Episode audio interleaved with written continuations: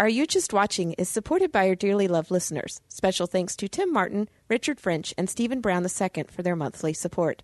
To help support Are You Just Watching, please go to patreon.com slash Are You Just Watching. Show notes for this episode can be found at areyoujustwatching.com slash 65. Since Rogue One is still in theaters, the first few minutes of this episode will be spoiler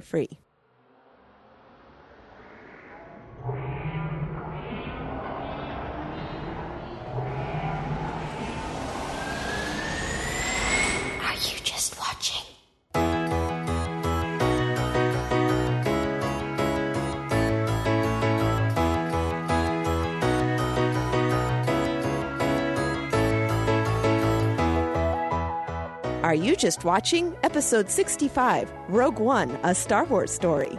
Welcome to the podcast that shares critical thinking for the entertained Christian. I'm Eve Franklin, I'm Tim Martin. and we decided, I think probably last month sometime, that we were going to make the effort to do this movie because, I mean, hey, it's Star Wars. Yeah, you can't exactly pass it up. no. I, I I noticed a lot of people did not want to see spoilers about this movie, which it kind of weirded me out a little bit because it's not like we don't know how it ends. I mean, anybody who's seen Star Wars, and this is a prequel to Star Wars, we kind of know how this movie ends. It- they they talk about it in other places. Mm-hmm. So we will try and not spoil the movie for you um, for at least a minute or two. It's going to be very difficult to discuss this movie without spoiling something. So we'll probably breeze through the non spoiler section fairly quickly. Uh, the first thing I would want to mention uh, is that the score for this is by Michael Giacchino, Giacchino or Giacchino, however you pronounce his Seems name. Seems to me we've heard his name somewhere before. Yeah, he's been doing a lot of the Disney movies. And what was very interesting is when I went to research some the score a little bit last night, uh, I found out that uh, he was actually switched in to do it when they got together to refilm some of the scenes. They had, I guess, some scenes that didn't work, and so they went back and refilmed them. And at that point, it caused a scheduling problem with the original composer they had had uh, contracted with, and so they pulled him in at the last minute, and he had four weeks to write the score. That's impressive work. Yeah, I mean, a lot of people have been kind of saying, "Well, it's not up to Star Wars quality," and it's like when you realize how little time he had to write it, I think he did it a marvelous job. Yeah, it you know it, speaks very well of him as a composer, but I still don't think it was up to Star Wars quality, Well, it was which it is back John on the Williams. company. Well, yeah, it was. It wasn't John Williams. I mean, Right, exactly. Anytime you pull something, someone new in, and I, I appreciated the way he uh, used uh, the John Williams score. I mean, Mm-hmm. he pulled in some of the original John Williams score, so that it felt like Star Wars. But He def- he definitely made an effort to uh, use John Williams as a foundation to build on. yeah, it there were parts of it that felt very Star Wars. Just in, but then again, there were parts of it that were definitely Michael Giacchino. So, if anybody knows how you actually say his name, let us know. I mean, because I stumble over it every single time we talk about him, and we I think he's done almost all the movies we've talked about. Definitely all the Disney movies. Holy mackerel! This man gets around. Yes, he's he's a uh, very very prolific composer. Let's listen to a little bit of the score here.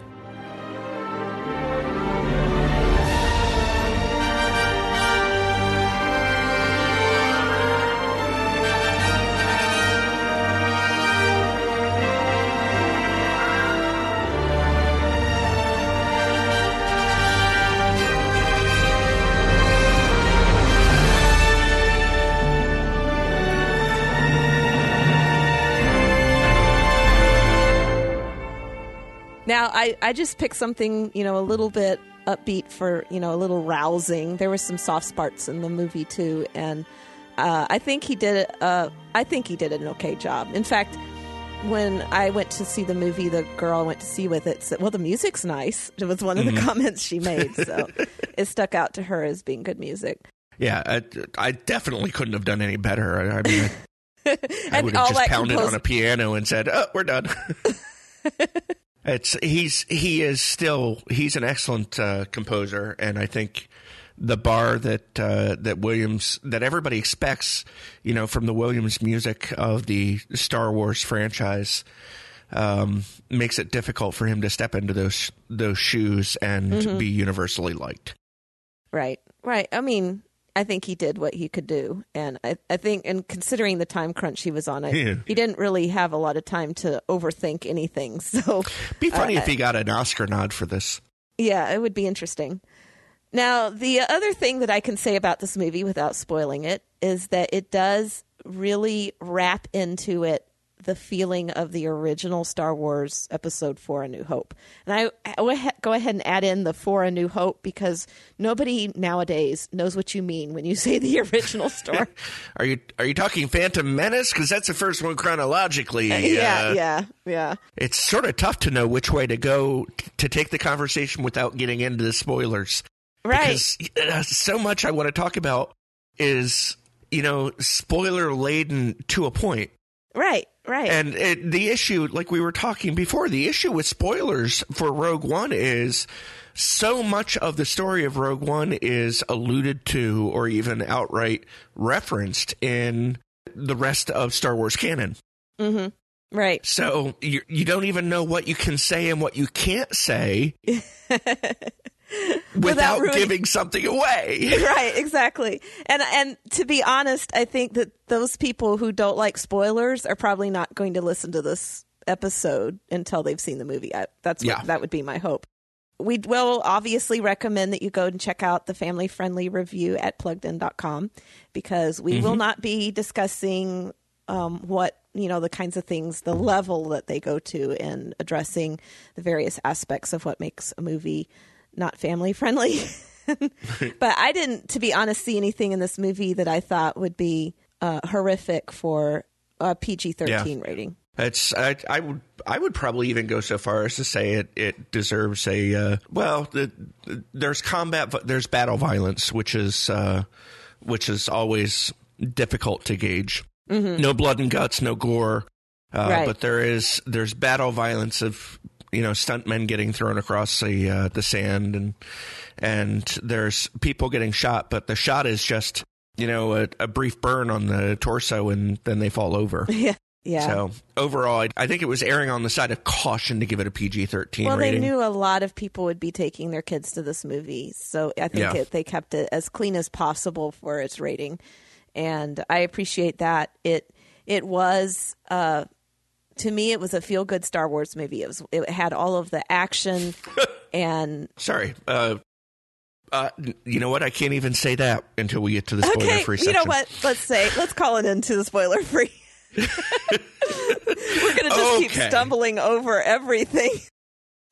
So we are now in the spoiler. We are now in the spoiled section. So Yes. if you haven't seen the movie yet, You don't wanna and keep you do not listening. wish to, wish to hear what happens, and somehow have missed the entire story of Rogue One as referenced through the rest of the canon, stop listening. okay. So you just said it's a feel good movie. This meets the classic theater definition of a tragedy. Yes, yes, I know. How can you have a feel good tragedy? Well, it, when I mean feel good, I mean it's entertaining. it's an entertaining movie. well, that's for sure. This this is definitely a uh, you know edge of your seat popcorn crunching movie. Even though I mean it's it's like watching uh, what was it? Uh, Oliver Stone did Lincoln. You know the guy dies in the end, Right. but you know you still watch the story. so everyone everyone in on the Rogue One team dies, Right. It's a tragedy. I get that. but you still feel good about it. yeah, well they they accomplished their mission. So that was That's the- true. I mean, they died for a cause. They had a reason they died for. They knew that it was most likely a suicide mission when they went. And at least I think some of them were cognizant of that. I'm not sure all of them were. But, um, it showed people doing valiant stuff and they got and they accomplished their mission and you know, I think they they all finished their character arc, I guess is what you could say. So Exactly. It- yeah, Yeah. that's an excellent point. Uh, they they all were fulfilled as characters, and that's a sign of good writing. Mm-hmm. And they they really did do a good job with writing. uh, for uh, Rogue One. But I want to I want to make a confession um, it, just to lead us into the uh, what we did and didn't like section before we talk about the the two themes that we had uh, that we had independently come come up with. I am not a Star Wars geek. Mm-hmm. I have seen all the Star Wars movies, some of them a couple times, but I don't think I've ever seen one in the theaters more than once. Um, and honestly, if it weren't for Are You Just Watching, I might not have seen Rogue One in theaters. Okay. So I am not as enamored with the uh, with the the story, I guess, as a lot of people uh, who are diehard Star diehard Star Wars fans out there. Um, and to that end, I had uh, some problems. So I want to jump right into one of the things I didn't like about the movie. Okay. Uh, Cassian Andor Okay. did not like him at all in the slightest from the very beginning from the very opening scene with him to the very last scene i thought he was a terrible person Mm-hmm. so send your hate mail to uh, uh, Ren uh, Shipley. just put it yeah just put it up on the facebook page and uh, you know i'll get it there I, I found, and this may just be me being um, imperialist or whatever you want to call it, but I found his accent uh, made it very hard for me to understand what he was saying. And the fact that he starts, his character is introduced with a, with not just a murder, but a murder where he shoots a man in the back that at the same time he is offering uh, escape to mm-hmm. that just it it poisoned the well for me for the character of uh, Cassian Andor. That obviously didn't work for you. No, We're going to discuss a little bit more about the characters later, but let's go ahead and Yep. and and um, plow through what was. Now, I don't want to be all downer because one of some of the things that I really appreciated about this movie from the get go was one of the first scenes we saw in the movie was the farm where ah yes, yeah. Well, it, it, it's the farm where they go after the Ersos, where the Imperial forces are looking for this uh, scientist, I guess, who had gone missing. He had hid from the Empire. And they found him on this farm. And what was so cool about this farm was that it was just almost identical to the one that you see Luke at at the beginning of A New Hope. And they and they Very showed feel. they showed you the inside and everything. It was perfect. And I was just like, I was going all Star Wars geeky on that farm because I was like, it looks just like it. It's so Yeah. cool. there was a good parallelism with that farm. Um, it's I I really appreciated the physical beauty of the farm. Uh, the the way that they had um, you know the the green strip Mm-hmm. across the black um, volcanic rock, mm-hmm. uh, and I looked it up, and that's actually a real place. Mm-hmm. Uh, on the southern southern edge of Iceland, I don't know if the green strip was right, but the black volcanic rock is is all there and it makes me want to visit Iceland. It was just it was gorgeous the landscape and and the way they integrated the farm in there. Yeah, yeah. I just I love that that whole aspect. Uh, I was just going a little geekish, you know, in my seat, just going, "Oh, this is so cool!" Because they even showed the kitchen. and one of the things that I had always loved about Luke's kitchen in the farm, and I guess it was his aunt and uncle's farm in in in uh, New Hope, was that. Uh, they had all of these cool like 70s like things you know in the kitchen and because it was the movie was made in 77 and that just seemed so high tech and cool to people back then but it was just like Yeah. you look at it now and it was but they kind of kept that feel just a little bit so that it would feel like it was the same time period roughly because it, You know, it, I, they did that throughout the entire movie too. Though I, Yeah. I mean, uh, it's my I saw it with my uh, with my 17 year old son, and we're both computer geeks. And we were making fun of the fact that the uh, the plans for the Death Star were on tape. tape. yeah It- it- you couldn't just walk up, stick a USB key in, and you know copy it copy it into your 128 gigabytes of space. yeah well they probably And, were uh, pretty massive plans but at the same time and they were hard storage so i mean we still have Yeah. high storage hard storage for stuff too but I yeah. like that they kept it that way Yeah. since you know it, that was the uh, the epitome of, of storage in 1977 when they filmed the original when they filmed the New Hope. Right. Uh, and Yeah. they, you know, it was they they were huge plans, and they couldn't just broadcast them out over the same signal that they were getting the communications out, stuff like that. Yeah, it was it was ma- it was massive data, so they had to Mm-hmm. they had had to have that that kind of hard storage for it. The other thing that I really appreciated was the space battle that was at the end above the gate there, and Mm-hmm. they uh, there were aspects of it that felt just like what uh, we'd seen at the end of A New Hope, where they're fighting over the Death Star, and the um, in fact some of the communication between the the X-wing fighters uh, felt like it was actual footage from A New Hope. In fact, the Yeah. the girl I saw it with, she's like, "That's actual footage," and I'm like, I'm thinking, I don't know that it is, but I guess it possibly could be. But You know the you know the place where they they're doing the blue leader check in, red yeah, leader exactly. check in. Exactly, that was the part. Yeah. Yeah. Um, was it Wedge Antilles in Red Leader? It sure looked like it to me. It looked like they, they used the uh, a CGI of the guy who played Wedge. I don't know. She, uh, my the girl I was with was convinced that it was actual footage from from A New Hope. So I don't know.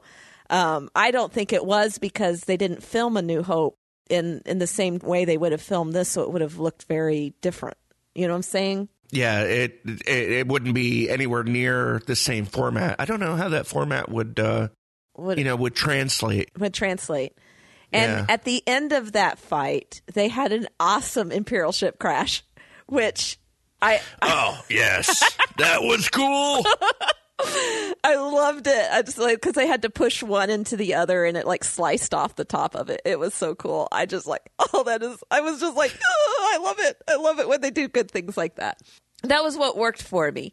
The uh, Yeah. the big question I had at the end, which well, you know, I won't dwell on, but it puzzled me because we we knew obviously from the beginning of New Hope that the only the only way that the Rebel Alliance could get the plans was from this little thing that got stuck in R two D two, and Princess Leia sent him off in an escape pod to keep the Imperial Army from intercepting it and sends him to Obi Wan Kenobi. So that was that whole setup there. But when the rebels that were on, you know, in this data facility beamed the the information up to the ships, why didn't the, some of the ships left? So why didn't they just take it with them? I think that ties back into the uh, The massiveness of the, data. the data. limitations of the technology at the time of the original filming Mm-hmm. and the massiveness of the data. I mean, uh, they seem to make it a point that the data had to be stored on a card because that final scene where they're uh. Trying to know, get it out of the ship when Darth Exactly. Vader is boarding. Yeah. And I, uh, here I was thinking the entire time, just hand it through the crack, hand it through the crack.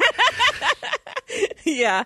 It's like you could have done that like minutes ago. Why did you Yeah. wait till Darth Vader was practically at your back? I gotta say though, I do like the that scene with Darth Vader coming down the hallway and just picking the guys off one by one, and he he seemed to he had a sense of flair and style to it. it. One guy he would force crush to the ceiling. One guy he actually caught the the uh, the blaster bolt and threw it back and shot another guy with the other guy's blaster. It- he really, it, they really did a good job showing him as the uh, the incredible threat that Darth Vader uh, is in Yeah. canon. Yeah. I think a lot of the commentary I saw about that I've seen about the movie um, was that they really felt like this was Darth Vader the way they wanted to see him, and the the way that they that they didn't see him in the three prequels that were done before and uh, that come before this movie. So it, I saw somebody post a meme on I can't even remember now where it was, but it was some trying to explain what this movie was that it was a prequel to the original series that were the sequels to the prequels that were made. it was like Yeah. it's confusing when you try to explain it. But technically this is 3.5 or 3.9, something like that.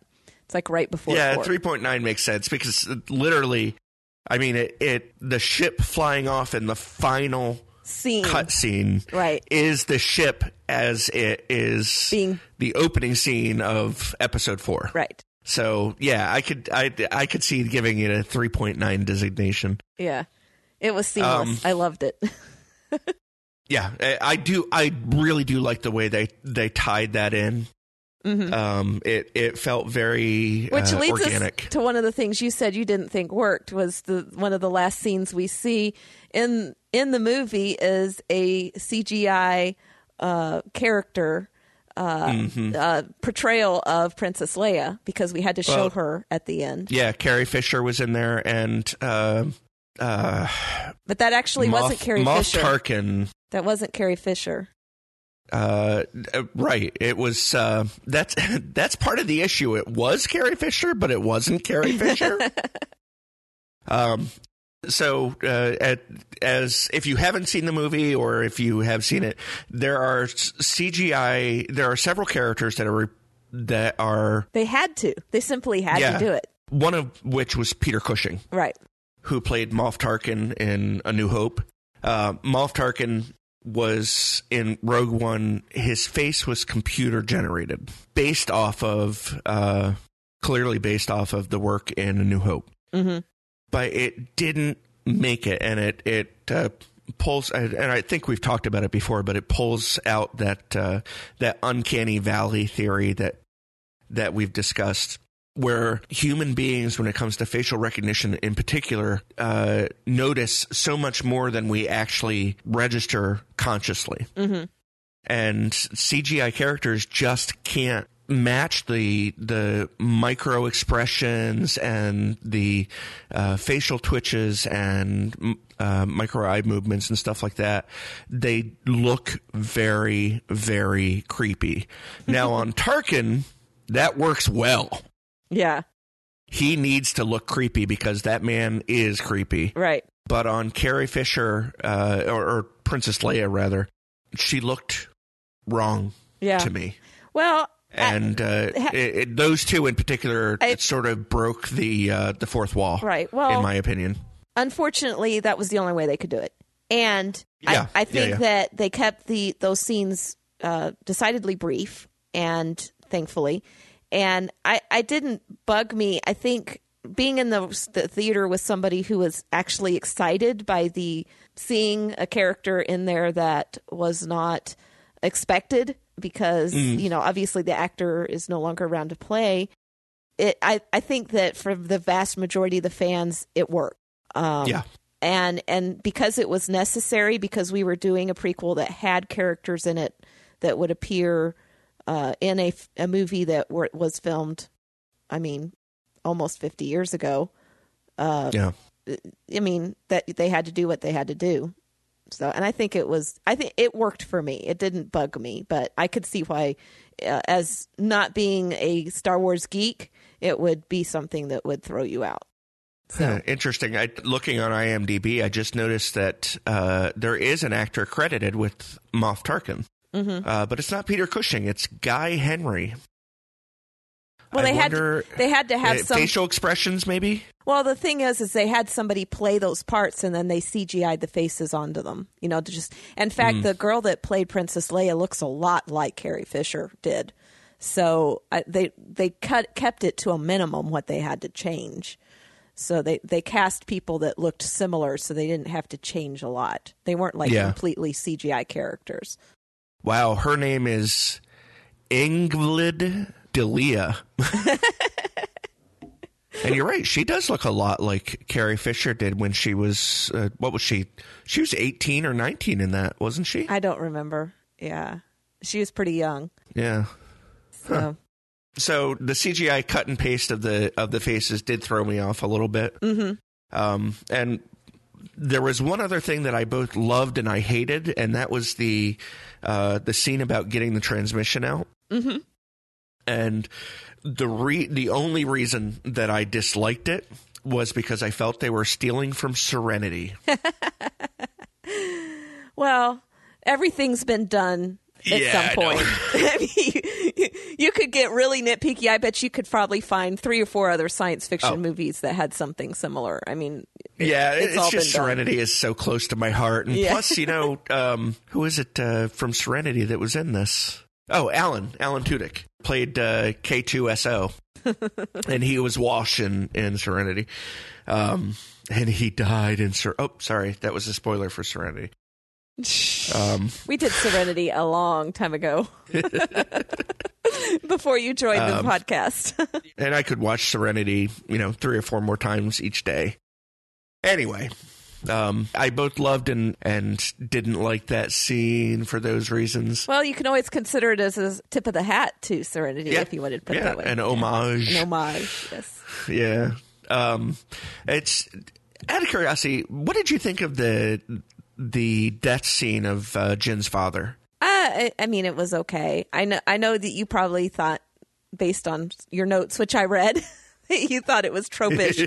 I don't get Cheater. into. I don't get into the whole tropish things because, uh, like I said, everything's been done once at least, yeah. and the the whole point about things, uh, fill, you know, falling into overuse is the fact that they work. You know, they they right. become tropes because they work and and you people use them because they work. And so in this situation, I thought it worked. I thought her ability to climb all the way up to that platform was a little weird. Uh, mm. It was a, quite a long climb, and then and you know being able to be there when he died uh, seemed a, a little bit of a stretch. But I understood that she was what she was fighting for was her father and yeah. and the fact that she loses him kind of changes who she is as a character and so it's a very important part of the movie no i i as far as jyn's character in general i i thought that the and this is where my Star Wars geekiness, my lack of geekiness for Star Wars is coming out. But I thought that um, Jyn's transition from uh, rebellious outsider to uh, to rebel leader was was pretty forced.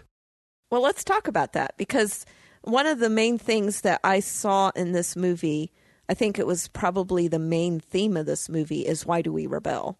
Um, that mm-hmm. I, I I felt like every every character that was a that was on the side of the rebellion had a testimony to why they were rebelling in this movie, and it started with Galen Galen Erso, her father, at the very beginning because he went and hid from the Empire, knowing that they wanted to use his genius to build weapons, and he didn't want to build weapons for the Empire, and so he had hid from them, and they wanted his family in order to hold his hostages to force his cooperation.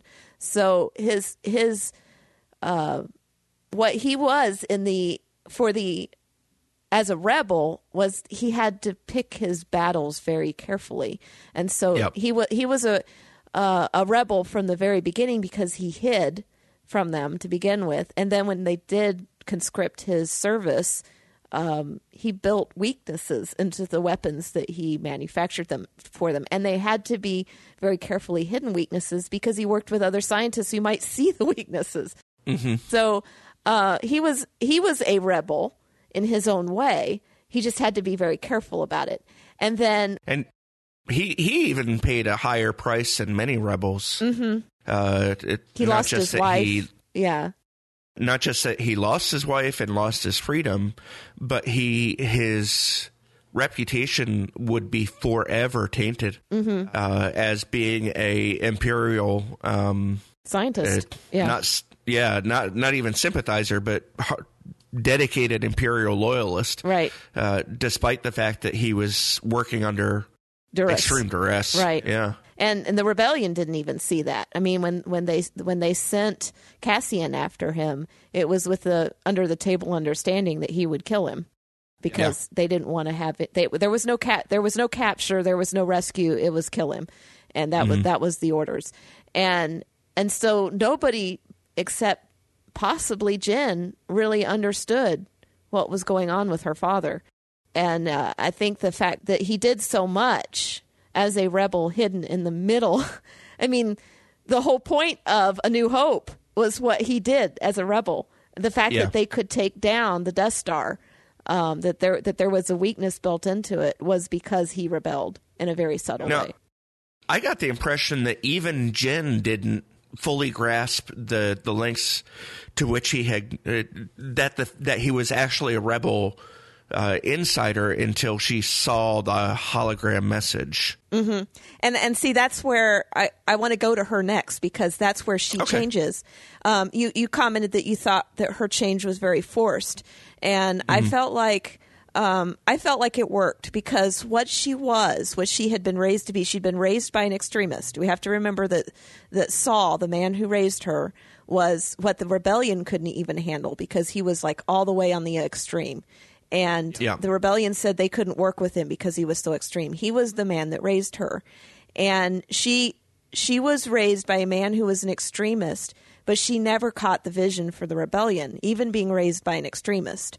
And all she wanted to do was to be left alone.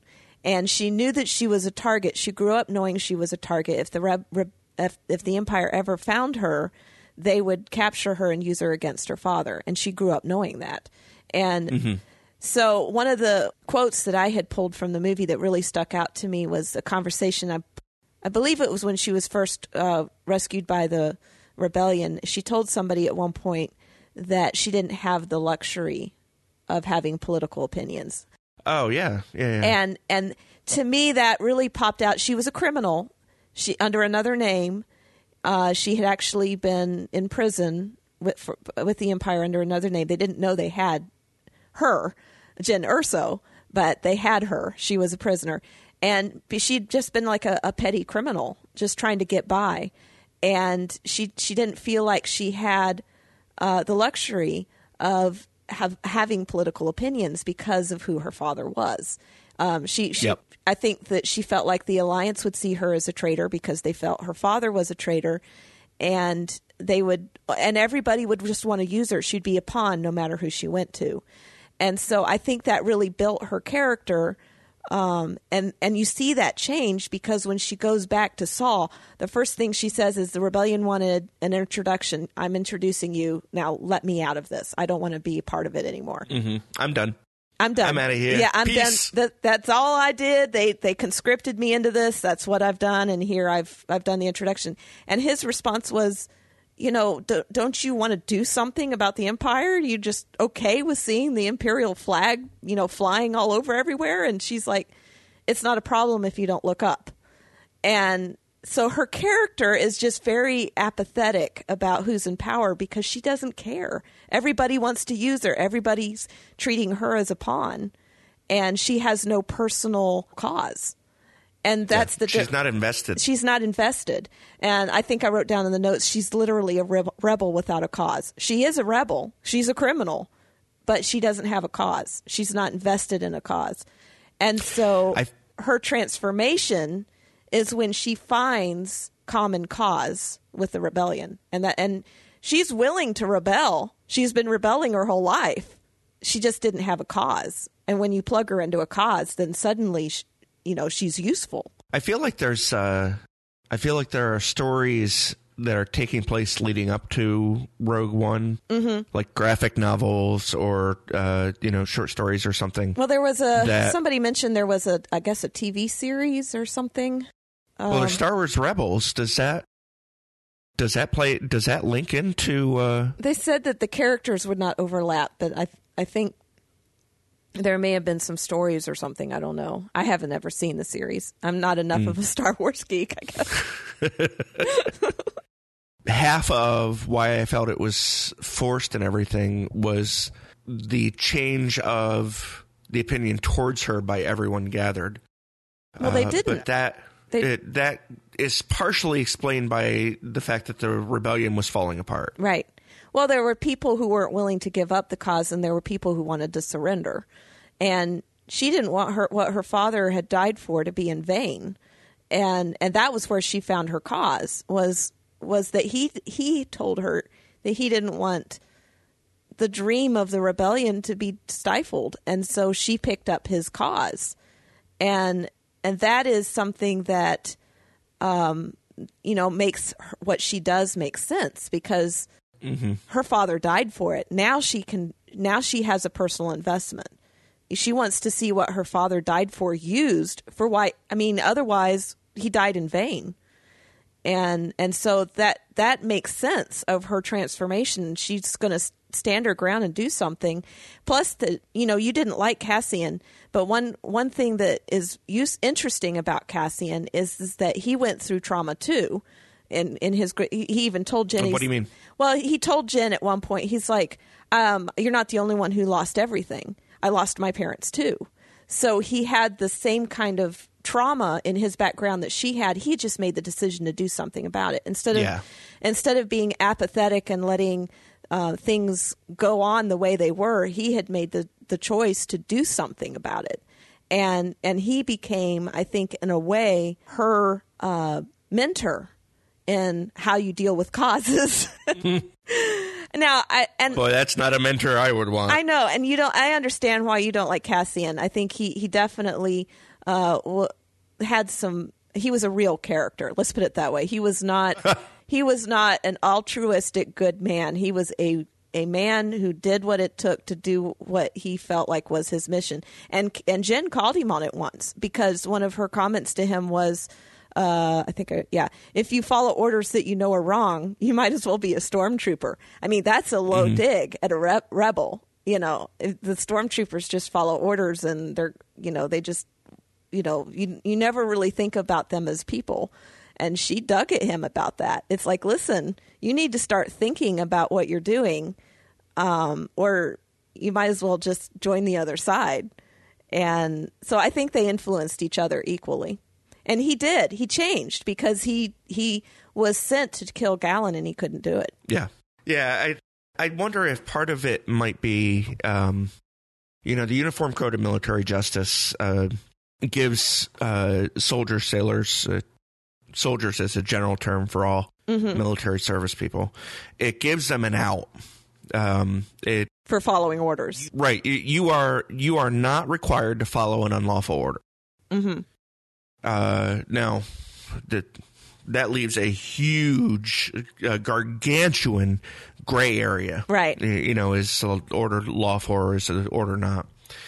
But when you are a rebel, what is the law? Mm-hmm. You know, for for the the men and women of this rebellion, what would what would an unlawful order be? They're already rebelling against the established order Right. Which uh, uh, you know we know is evil. I mean, they're going around destroying cities. Uh, they in the next movie they blow up an entire planet. Peaceful Um, planet. Yeah, uh, a planet uh, with no military significance, nothing at all. Um, so there's no question that they're evil, but uh, it makes it very difficult to know, you know, what is and is not a lawful order when the law that they're following is the morality of the individuals themselves. So when Cassian shoots this guy, was was he obeying? Uh, uh, was he abiding by his own morality? Uh, I'm referring back to the guy at the very beginning, Right. um, or was he just looking out for his own self interest? Because uh, disposing of that guy, killing that guy, would have been was the only way he had to get away from the stormtroopers. That uh, He would have left a witness behind. If if he hadn't Yeah. killed him, he would have left a witness behind. Yeah. so how did that serve the the overall cause rather than his own personal interest? And that's I think where it gets under under my skin is um, human beings uh, from from a faith centered point of view specifically, human beings are a terrible judge of moral circumstance. we are we are fallen creatures, and we will always uh, lacking direct intervention of God. We will always do the wrong thing, mm-hmm. even when we do what turns out good it's still for the wrong reasons. I mean, you can have uh, uh, you can have evil people give to charity. That's a good thing, right? Mm-hmm. But are they giving? Why are they giving to charity? Probably. That's where the balance. For the tax break, probably. Yeah, yeah, for their for their own benefit Right. somehow. Right. Either you know uh, tax money or uh, public recognition. Like there are there are bad people who have their names on buildings at universities. yeah. Univers- It's like- universities. It's like uh, universities. It's like Jesus said in his Sermon on the Mount. It's like they have their own reward. I mean, it's like Mm-hmm. you, whatever for whatever reason you did it for, that was the reward you get from it, and there that doesn't necessarily mean you'll have rewards in heaven for it. So, yeah, I mean, I agree with you. Cassian is not the greatest character, but I think that he was a real character. He felt yes. he felt very real in the circumstances that he was in. He made bad decisions. In fact, the group of men that they pulled together to take on this final suicidal mission, he, he said they were all, they had all done bad things for the rebellion and that they couldn't live with themselves if they give up now. If they surrender without seeing the objective finished, they felt like that that would make them then responsible that those bad things were, were done for not good reasons. Yeah. And Yeah, and uh, that was actually, uh, I think that was a well written point Mm-hmm. into the movie was that without the rebellion, uh, these guys became common criminals. Right. Right. They were they had a cause, but if you abandon the cause then they're just really bad people. And and I'm not I'm not in any way saying that this is this it in bringing up these testimonies of rebellion, I I wanted to portray what the movie was showing, but I really want to delve into what that means from a Christian perspective because um, there's a very famous quote that gets thrown about, and it says the only thing necessary for the triumph of evil is for good men to do nothing. That was Edmund Burke, who's considered it by some to be the father of conservatism, which you and I are both, for the most part, conservatives politically. um, but the the interesting thing about that is a lot of people might take that to mean that we are that it's a righteous thing to rebel, that that's the only proper thing to do. But from a biblical standpoint, I don't think that holds water. And uh, I I just want to read this. This comes from Romans 13, 1 through 7. Let every person be subject to the governing authorities, for there is no authority except from God, and those that exist have been instituted by God. Therefore, whoever resists the authorities resist what God has appointed, and those who resist will incur judgment. For rulers are not a terror to good conduct, but to bad. Would you have no fear of the one who is in authority? Then do what is good, and you will receive his approval, for he is God's servant for your good. But if you do wrong, be afraid, for he does not bear the sword in vain. For he is the servant of God, an avenger who carries out God's wrath on the wrongdoer. Therefore, one must be in subjection, not only to avoid God's wrath, but also for the sake of conscience. For because of this you also pay taxes, for the authorities are ministers of God, attending to his this very thing. Pay to all what is owed to them, taxes to whom taxes are owed, revenue to whom revenue is owed, owed, respect to whom respect is owed, honor to whom honor is owed. Now, this was you have to put this into into context. This was written by Paul to the Christians who lived in Rome. And what do we know about Rome and Christians during the time of Paul?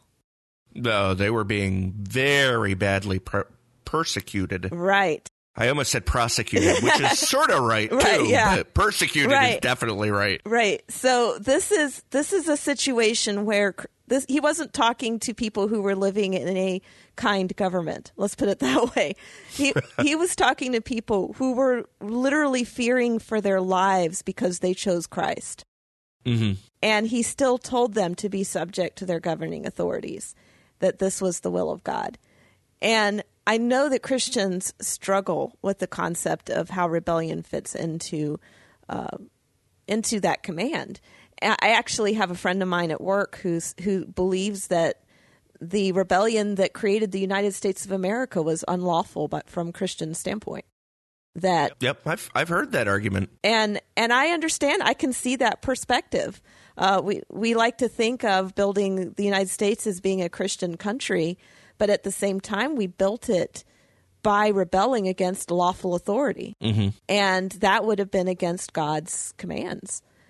And so it's it it's interesting that at the same time we look at that, we look at we how uh, real historical models of how Christians have I guess you might say passively resisted oppressive governments because it has happened before. Um, we have uh, the Christians who founded and ran the Underground Railroad when this country was steeped in slavery. and they passively resisted the laws that said that if you found a slave, you had to return him to his master. Um, they disobeyed that law, and they helped these slaves uh, escape all the way to Canada. And then also in uh, during the Holocaust, during World War II, uh, there were Christians in many of these oppressed countries that the Nazis moved into who put their lives at risk to hide Jews yep. and to help the Jews escape. So, so we have examples of how we can passively resist the authorities that are unrighteous, unrighteous authorities who are doing horrible things without standing up and rebelling, if that makes any sense. Yeah, it does. Um, back in September, uh, our pastor at uh, at the church that I'm a member of, New Covenant Presbyterian in Virginia Beach, uh, Pastor Jeff Elliott did a sermon on Psalm 34. And in Psalm 34, David gives praise to God for answering his fear. Uh, excuse me, answering his prayer. And the answer to his prayer uh, actually ties back to uh, 1 Samuel 21, where David actually um, acts like a madman um, in order to deceive King uh, Achish of Gath and uh, uh, basically escape capture. And uh, I started a, a lengthy email exchange with uh, Pastor Jeff about it because it sounded as if the Bible was condoning lying. And uh, we got into we got into a uh, discussion on moral moral relativism, whether or not uh, the ends justified the means, and uh, one of the things that uh, Jeff said was that the fallacy of moral relativism is that it says there is no truth, with which we obviously disagree. But at times we are torn between obeying God in at least seeming quagmires. Quagmires to us, uh, obviously, but not to God because everything is clear to Him. Um, back to his response. Uh, were the people who hid Jews from the Nazis in sin or hid runaway slaves from their masters? Was that sin? I think that the Bible says that those scenarios exhibit godly deceit. In that, the battle against evil, that is, the enemies of God, deceit is part of warfare. There is a command uh, to preserve life. It's the flip side of the, the commandment, uh, thou shalt not kill. Uh, it is strategy, it must not be self serving or capricious. We must earnestly seek the Lord in those cases and do it humble with humility and trembling. And he says, if I had a woman uh, with her children in my office hiding from a drunk or highly abusive husband, I would have a clear conscience before God to lie to the man about his family's whereabouts. And, and that really drove the point home for me S- in, in tying it back to uh, the question of rebellion, uh, in, both that of America's founding fathers and the fictitious rebellion in Rogue One. Were they rebelling for the right reasons?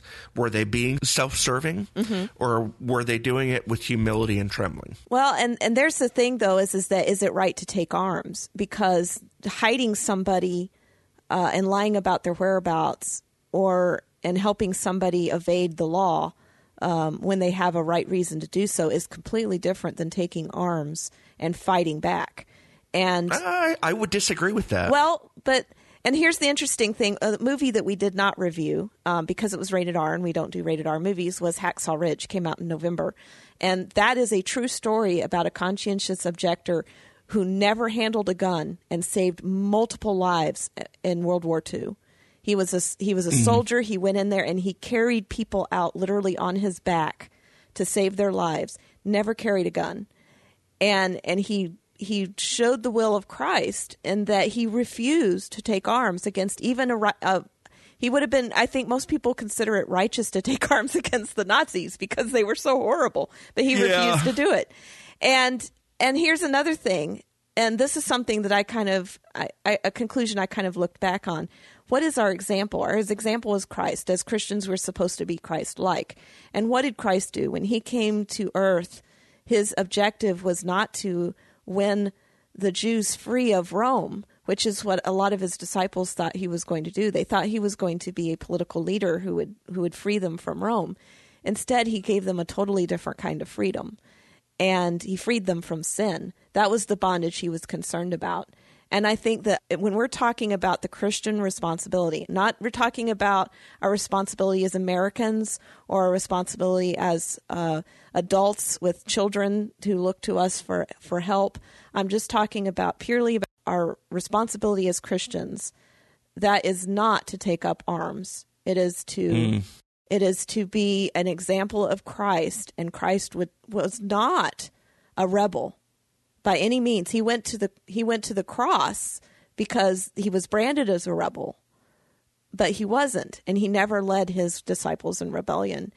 And it's I, I, I see where I see what you're saying with this, but I, I think you're wrong. Um, our calling is to be like Christ, but we have to remember that Christ's example is not Matthew 5:17 says, "Don't assume that I came to destroy the law of the prophets. I did not come to destroy it, but to fulfill it." Mm-hmm. So we have to, when we consider the example of Christ, we have to consider the entirety of Scripture. And in considering that entirety of Scripture, we have to examine stuff like uh, Psalm 34 and, and 1 Samuel 21, where a situation didn't apply to Christ. Would Christ have taken up arms and fought the Nazis?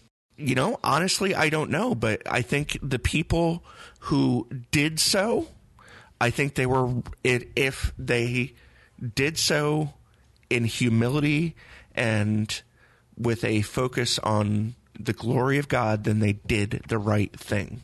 Well, I think you're misunderstanding the point that I'm making because my point is not that it's it that it's wrong in the eyes of God to rebel.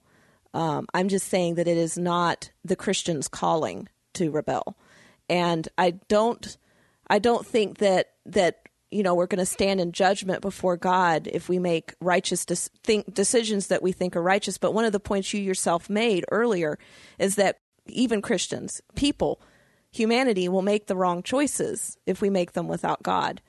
And our inclination is to try and reason it out and justify things, make them righteous decisions based on our own understanding of the situation. We don't have God's perspective. And without God's perspective, we can't un- we can't place that into saying that God I mean it's like when when the rebels rebelled to make the United States, when we rebelled against Britain, they thought that they were on God's side. And when Britain was trying to fight to maintain its hold on the colonies, they thought they were on God's side. It's like whose mm-hmm. side is God's side?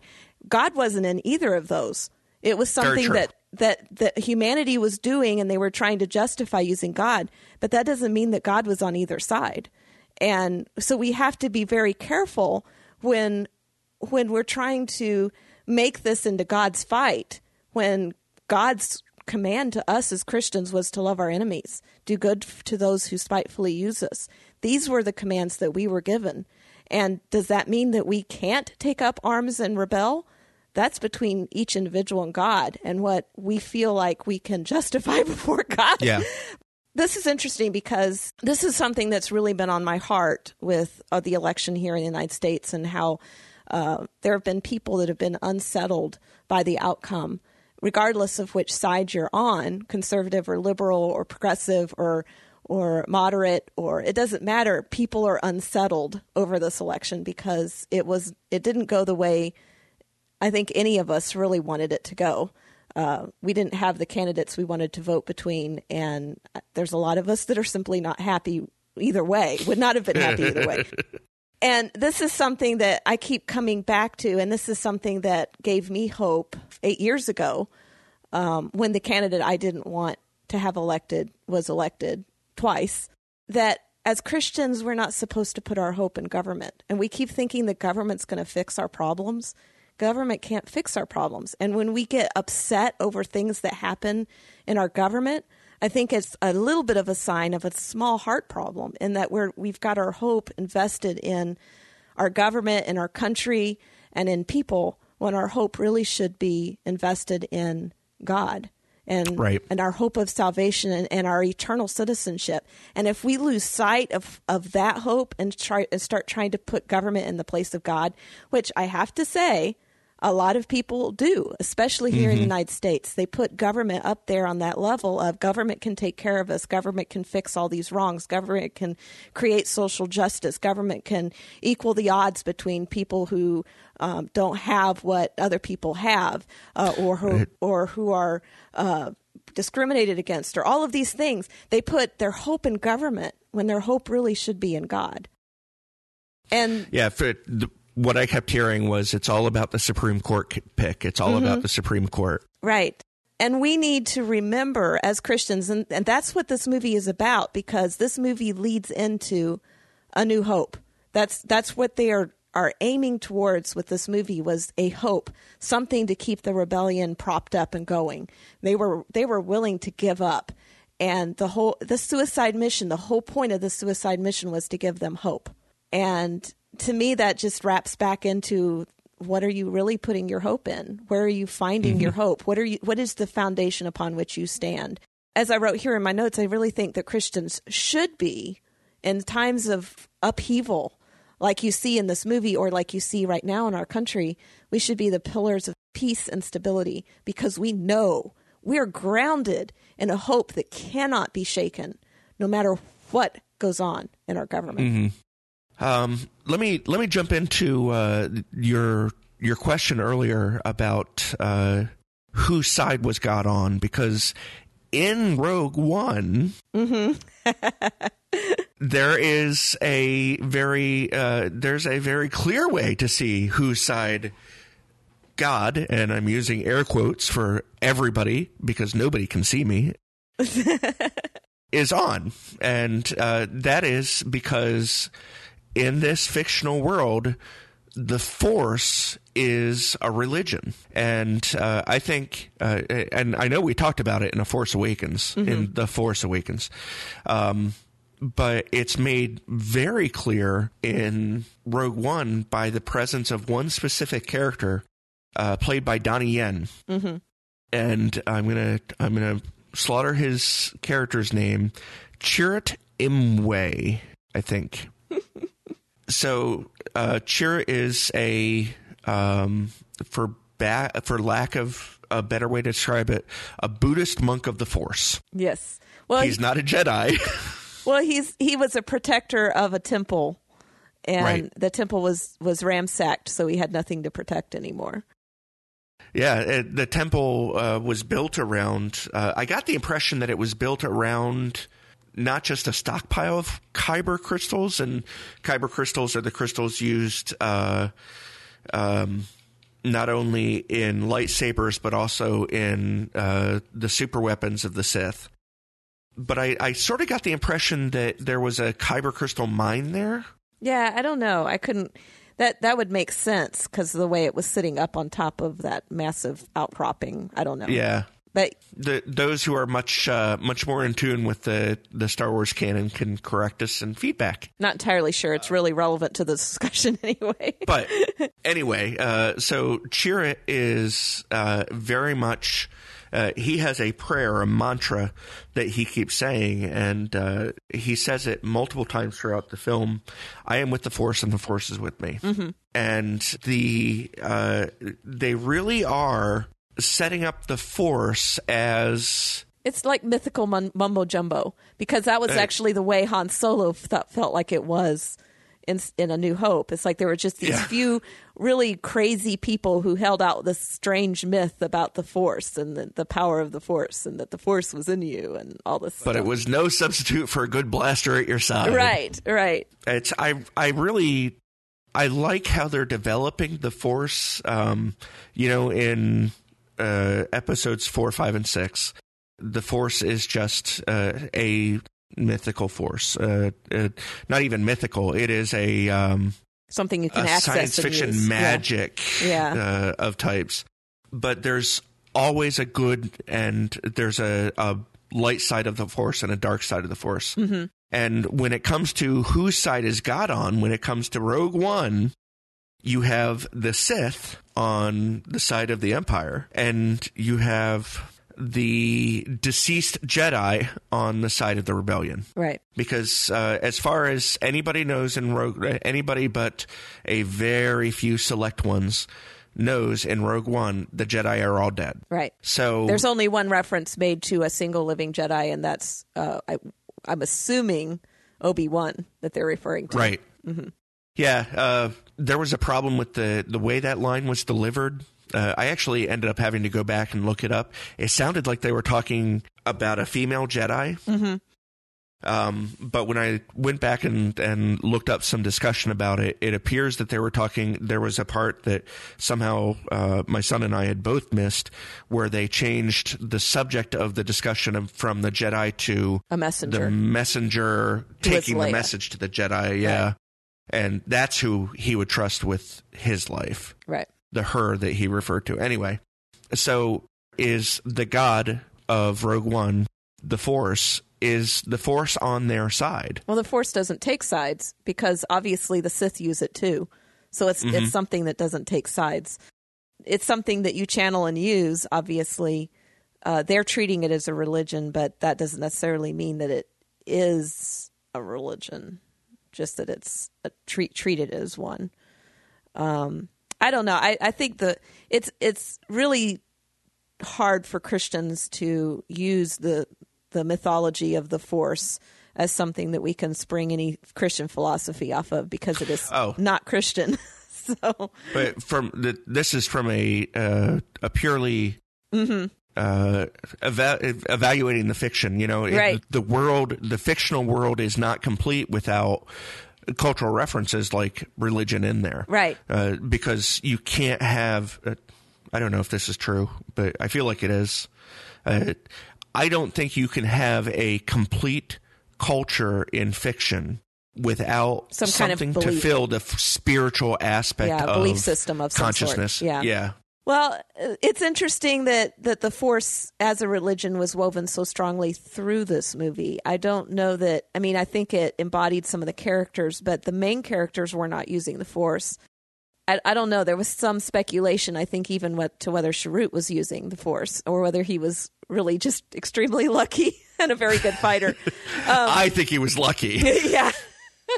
there was there was a scene in there where he, where he, he's talking to his his uh, friend that hangs out with him, who is uh, the the character was Baze Malbus, and he says, I, "I'm not lucky. I have you." Because because Baze always would come in and shoot out the bad guys when he got overwhelmed. He was a really good shot, apparently. yeah.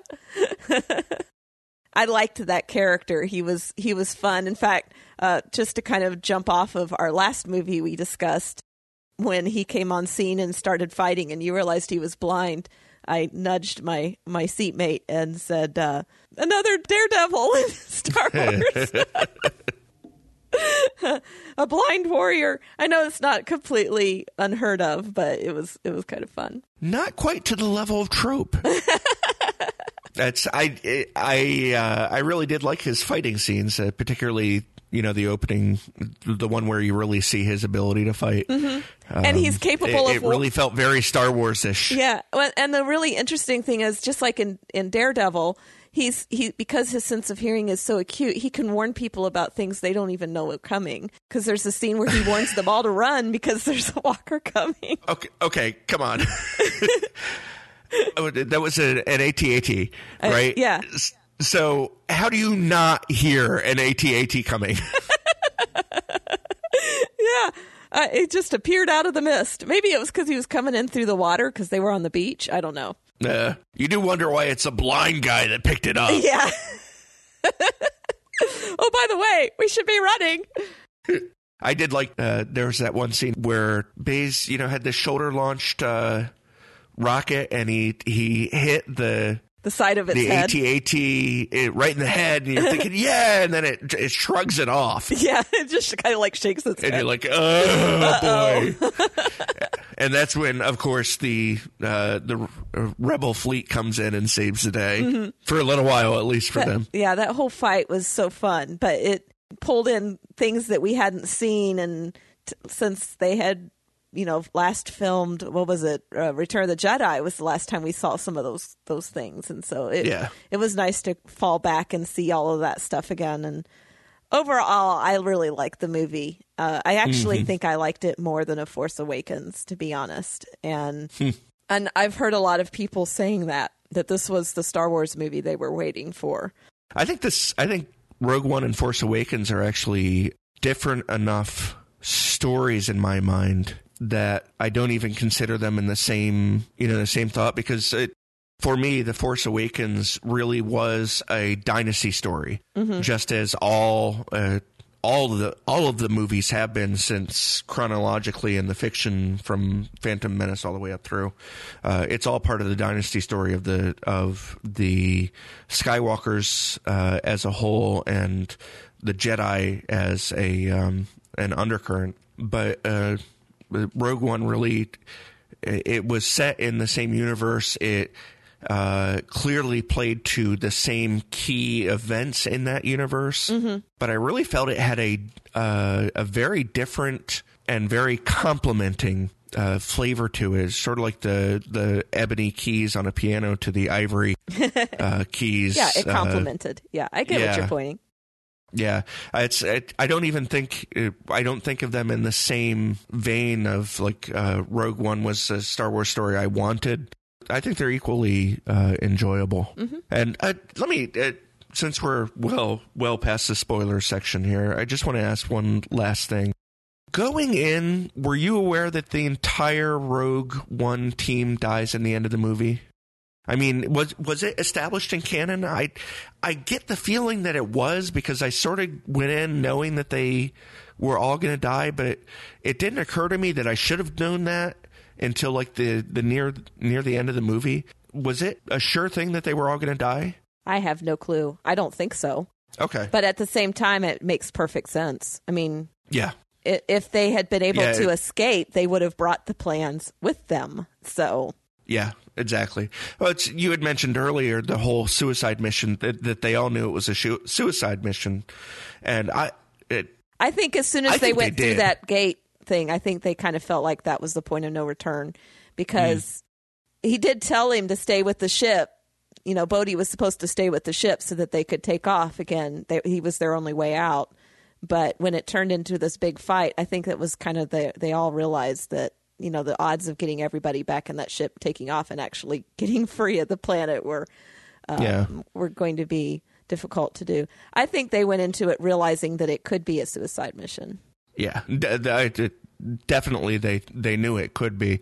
I just uh, I don't think they had very high hopes for the odds. Uh, it, it, did sort of bug me that they seemed to be going in with no plan whatsoever. Yeah, they didn't. I don't think they really knew what they what they were going to get face until they got there.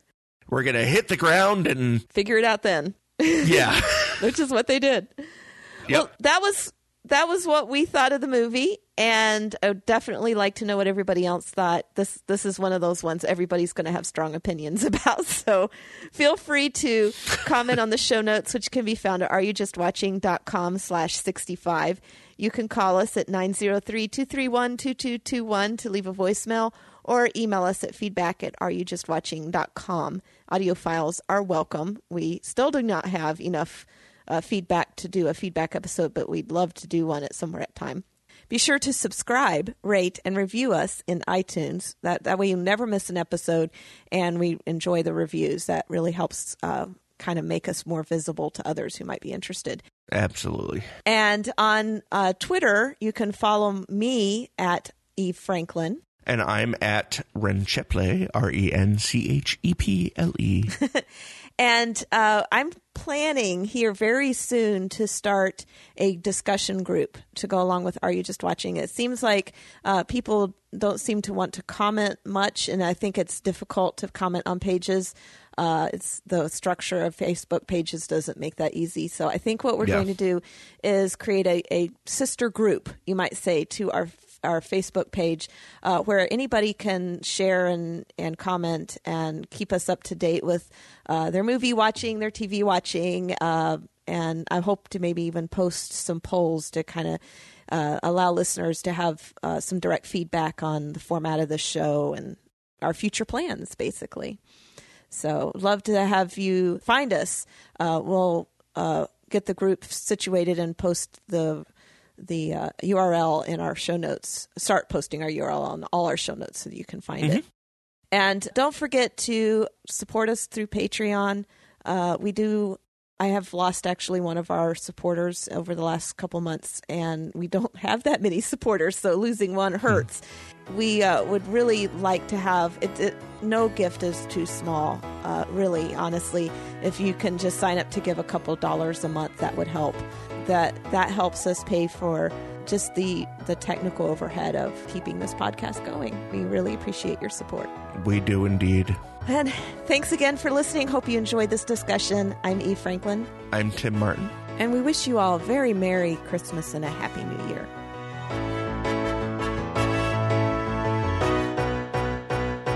And don't just watch. Are You Just Watching is a proud member of the Noodle Mix Network at noodle.mx. Our opening vocal talent was thanks to Mariah. The theme song is used courtesy of Answers in Genesis. For more great podcasts like this one, visit the Noodle Mix Network at noodle.mx. That's noodle.mx.